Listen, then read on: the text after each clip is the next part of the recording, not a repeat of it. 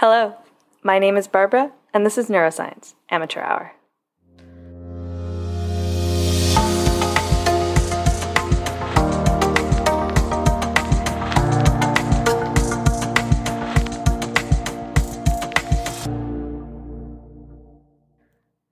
I am back. I just got back from an amazing vacation that I just I took with one of my best friends. We've actually known each other all through high school and college, and this was the first time that we've ever been away together, so it was really, really special. But I will say that one of the things that I missed most last week was this podcast. So I am really, really, really happy to be getting back to all of you. So today's episode is inspired by a historical nightmare and the subsequent decades long experiment that shape the way we understand childhood neglect and its effects on the developing brain. In 1989, Romanian dictator Nicolae Ceausescu was overthrown and executed, and the rest of the world discovered that over 170,000 Romanian children were being kept in impoverished institutions and orphanages. These children were being raised not by loving parents or guardians, but by the metal bars of their beds and impersonal nurses. They were fed and changed on a schedule. All too often, they were bottle fed far past the point where bottles should have been used. As they got older, instead of consuming solid food like the rest of us, they were propped up against the wall and suckled on bottles with extra wide openings to fit watery gruel instead, leading to not only to severe mental deficits, but serious physical ones as well. Importantly, they never left their cribs, and they rarely interacted with anyone who had an ounce of affection for them. A researcher entering an orphanage said that the most striking thing about this place was its silence. With hundreds of children packed into the same prison like environment, you would expect crying and screaming, some outburst of unhappiness or a cry for attention. But there was nothing. These children had learned quickly that their cries would go unanswered. So, from a young age, their whole world was nothing more than an empty crib and unsympathetic adults. The policies that led to this many children suffering under these circumstances are complex and have very strong political overtones. And if that is something that you would like to learn more about, I encourage you to do your own research, but it's not something I'll be covering today. I actually recommend you read the Atlantic article that I've linked in the show notes. It's a really beautiful, in depth look at this nightmare, actually. But after all this came to light, researchers Nathan Fox, PhD of, of the University of Maryland, and his colleagues Charles Nelson, PhD of Harvard Medical School, and Charles Zeanah, MD of Tulane University, formed a team that would follow these children for 21 years. They launched the Bucharest Early Intervention Project, or BIP, in 2000, which was a randomized controlled trial of foster care as intervention for 136 children abandoned at or around the time of birth and placed in one of six institutions for young children in Bucharest, Romania. Half the children, randomly chosen, were placed in high quality foster care, and the other half remained in institutional care. Researchers followed up at 30 months, 42 months, 54 months, 8 years, 12 years, 16 years, and finally at 21 years when they were adults. Researchers understood that the children in these institutions were not receiving love and affection, things that children need. They are not food or water or shelter or warmth, but children need love. And thus, this was an excellent, if extremely depressing, way to study the impact of childhood neglect on the developing brain. Maybe, like me, you're sitting here questioning whether this is ethical. Because shouldn't they have tried to send everybody to foster care? But this study is ethical. Foster care did not exist in Romania before this time. It was actually widely mistrusted. People believed that you shouldn't leave your children in the hands of, you know, random people. They were safer in these institutions. And so on top of that, there were also limited placement options for foster care outside of Romania. So they really truly couldn't send every child to foster care. But that is what this episode is about the neuroscience of why children need love and affection.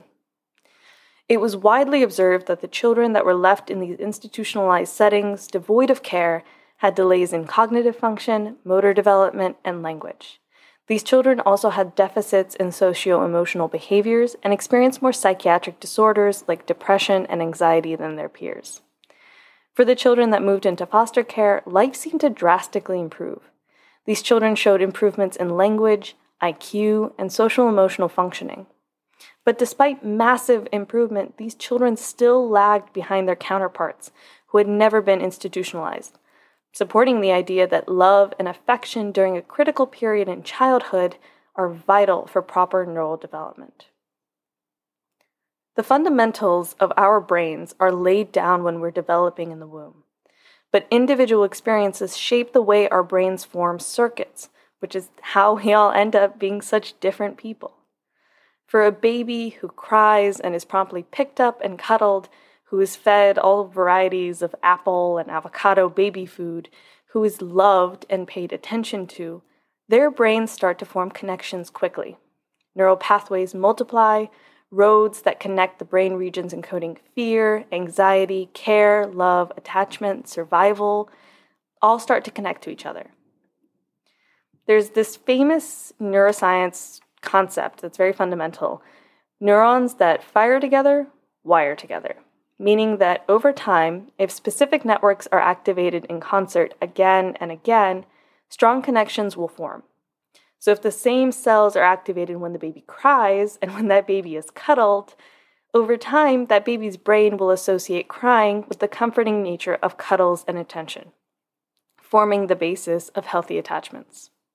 Unfortunately, that is not the case in a neglected child, in whose brain these connections will have difficulty forming. In the brain of a neglected child, there are simply fewer roads, fewer synapses between the relevant brain regions. And neuroscience researchers have been able to measure this phenomenon directly as well. Children who experienced extreme levels of social neglect early in life showed diminished electrical activity in the brain, as measured through electroencephalography electroencephalography, or EEGs. Furthermore, institutionally reared children also showed differences in the neural reactions that occur as an individual is processing information, such as looking at faces to identify different emotions. They also exhibit decreased brain metabolism and altered structure, function, and connectivity between different brain regions important for integrating complex information, including cognitive, social, and emotional competencies.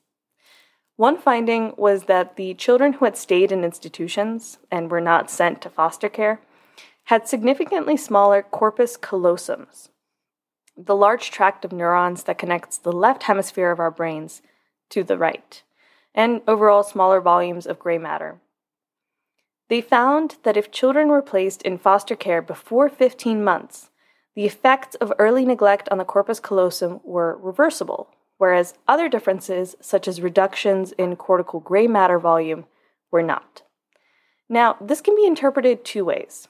It's possible that moving to a healthy home environment reversed the damage. But it's also possible that early placement into foster care spared children the further neglect or stress that may have led a more direct impact on corpus callosum development. So, what happens if the corpus callosum is thinner?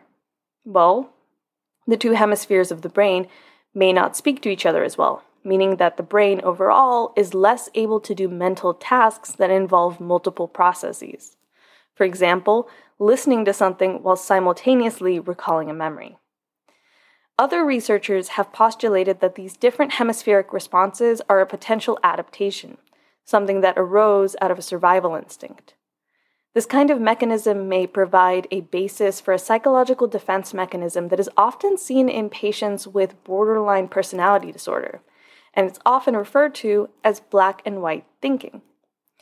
This is an unconscious process where the individual fails to integrate both the positive and the negative qualities of others into one cohesive entity. And instead, they split them into two opposing realities. For example, they may look at a woman who's a mother, and instead of seeing someone seeing her as someone who is, you know, a good person with fundamental flaws like all of us have, they may consider them two different people good mother and bad mother. Now, this in turn can lead to idolizing someone in one moment and despising them the next, oscillating between these two states and never being able to reconcile them, which is another reason why children may have extreme difficulties in forming healthy attachments as an adult. Now, given that we know that neglect is very, very, very bad for children, researchers wanted to study how neglect specifically affects brain regions on a neuronal level. So they developed an experiment where they placed a cohort of mice in isolation early on in their lives, and then they observed their behaviors and their brains. Researchers found striking abnormalities in the tissues that transmit electrical messages across the brain, suggesting a specific mechanism for some of the dysfunctions seen in neglected children. So, following 21 days of isolation, the animal's behavior was documented, which showed that they were antisocial and had significant deficits in memory. But most importantly, their myelin, the cellular like sheath that wraps around our neurons like insulation around wires, was thin, especially in the prefrontal cortex, a brain region involved in cognition and personality. And given that these antisocial behavioral traits were also observed in the subjects of the Bucharest Project, this experiment may provide a possible neural mechanism associated with the adverse changes in the brain. Thin myelin may lead to shoddy communication across the brain. Now, another important point is that chronic neglect can also alter the development of biological stress response systems in a way that compromises children's ability to cope with adversity. So, there appear to be two primary stress re- response systems in humans the sympathetic adrenal medullary system, which produces adrenaline and affects heart and respiration rates, and the hypothalamic pituitary adrenal or HPA axis, which uses cortisol, a stress hormone. And it turns out that cortisol regulation, which is a marker of stress response activation in the HPA axis, is altered in neglected children. Now, in a normal person, we observe a sharp increase in cortisol secretion in the morning to get the body moving and to get ready for the day, followed by a steady decline that bottoms out in the late afternoon or evening as the body gets ready to go back to sleep. In the case of children with chronic neglect, their cortisol secretion levels were significantly lower in the mornings and continue to remain pretty flat across the day.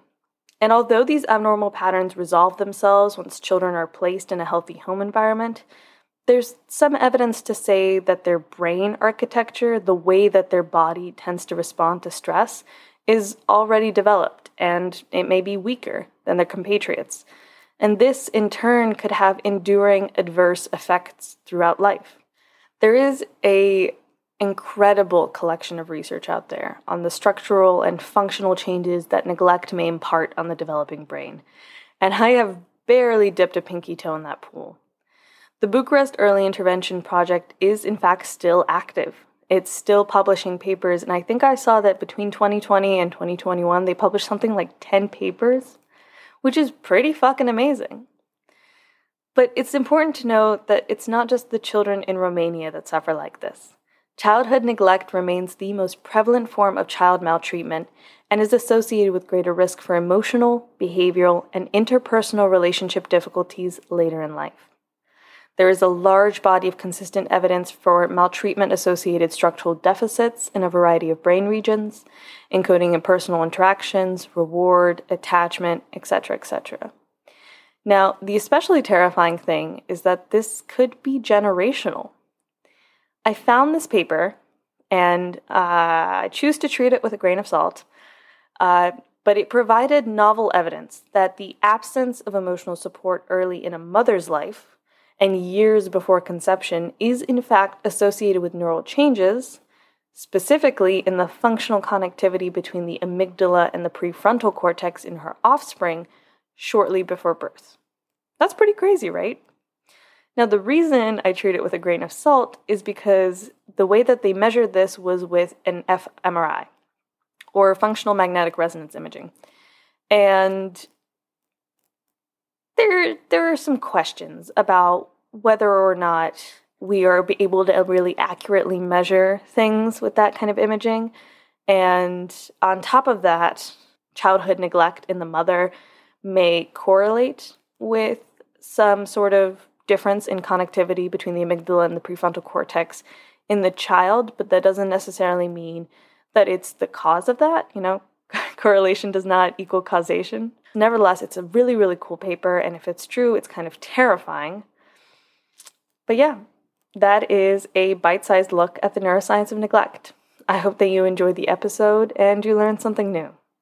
I've cited all my relevant sources and papers in the show notes, and you should keep an eye out on Instagram for some cool figures that I think are pertinent. Please rate, review, and subscribe, and if you have any questions, comments, concerns, queries, or complaints, please email me at neuroscienceamateurhour at gmail.com or DM me at neuroscienceamateurhour on Instagram. This podcast is available on pretty much any platform I can think of, so please recommend it to your friends and your loved ones. Also, if you have something you want to hear about, please contact me and you'll probably see an episode about it soon. Happy researching, and I hope to see you again.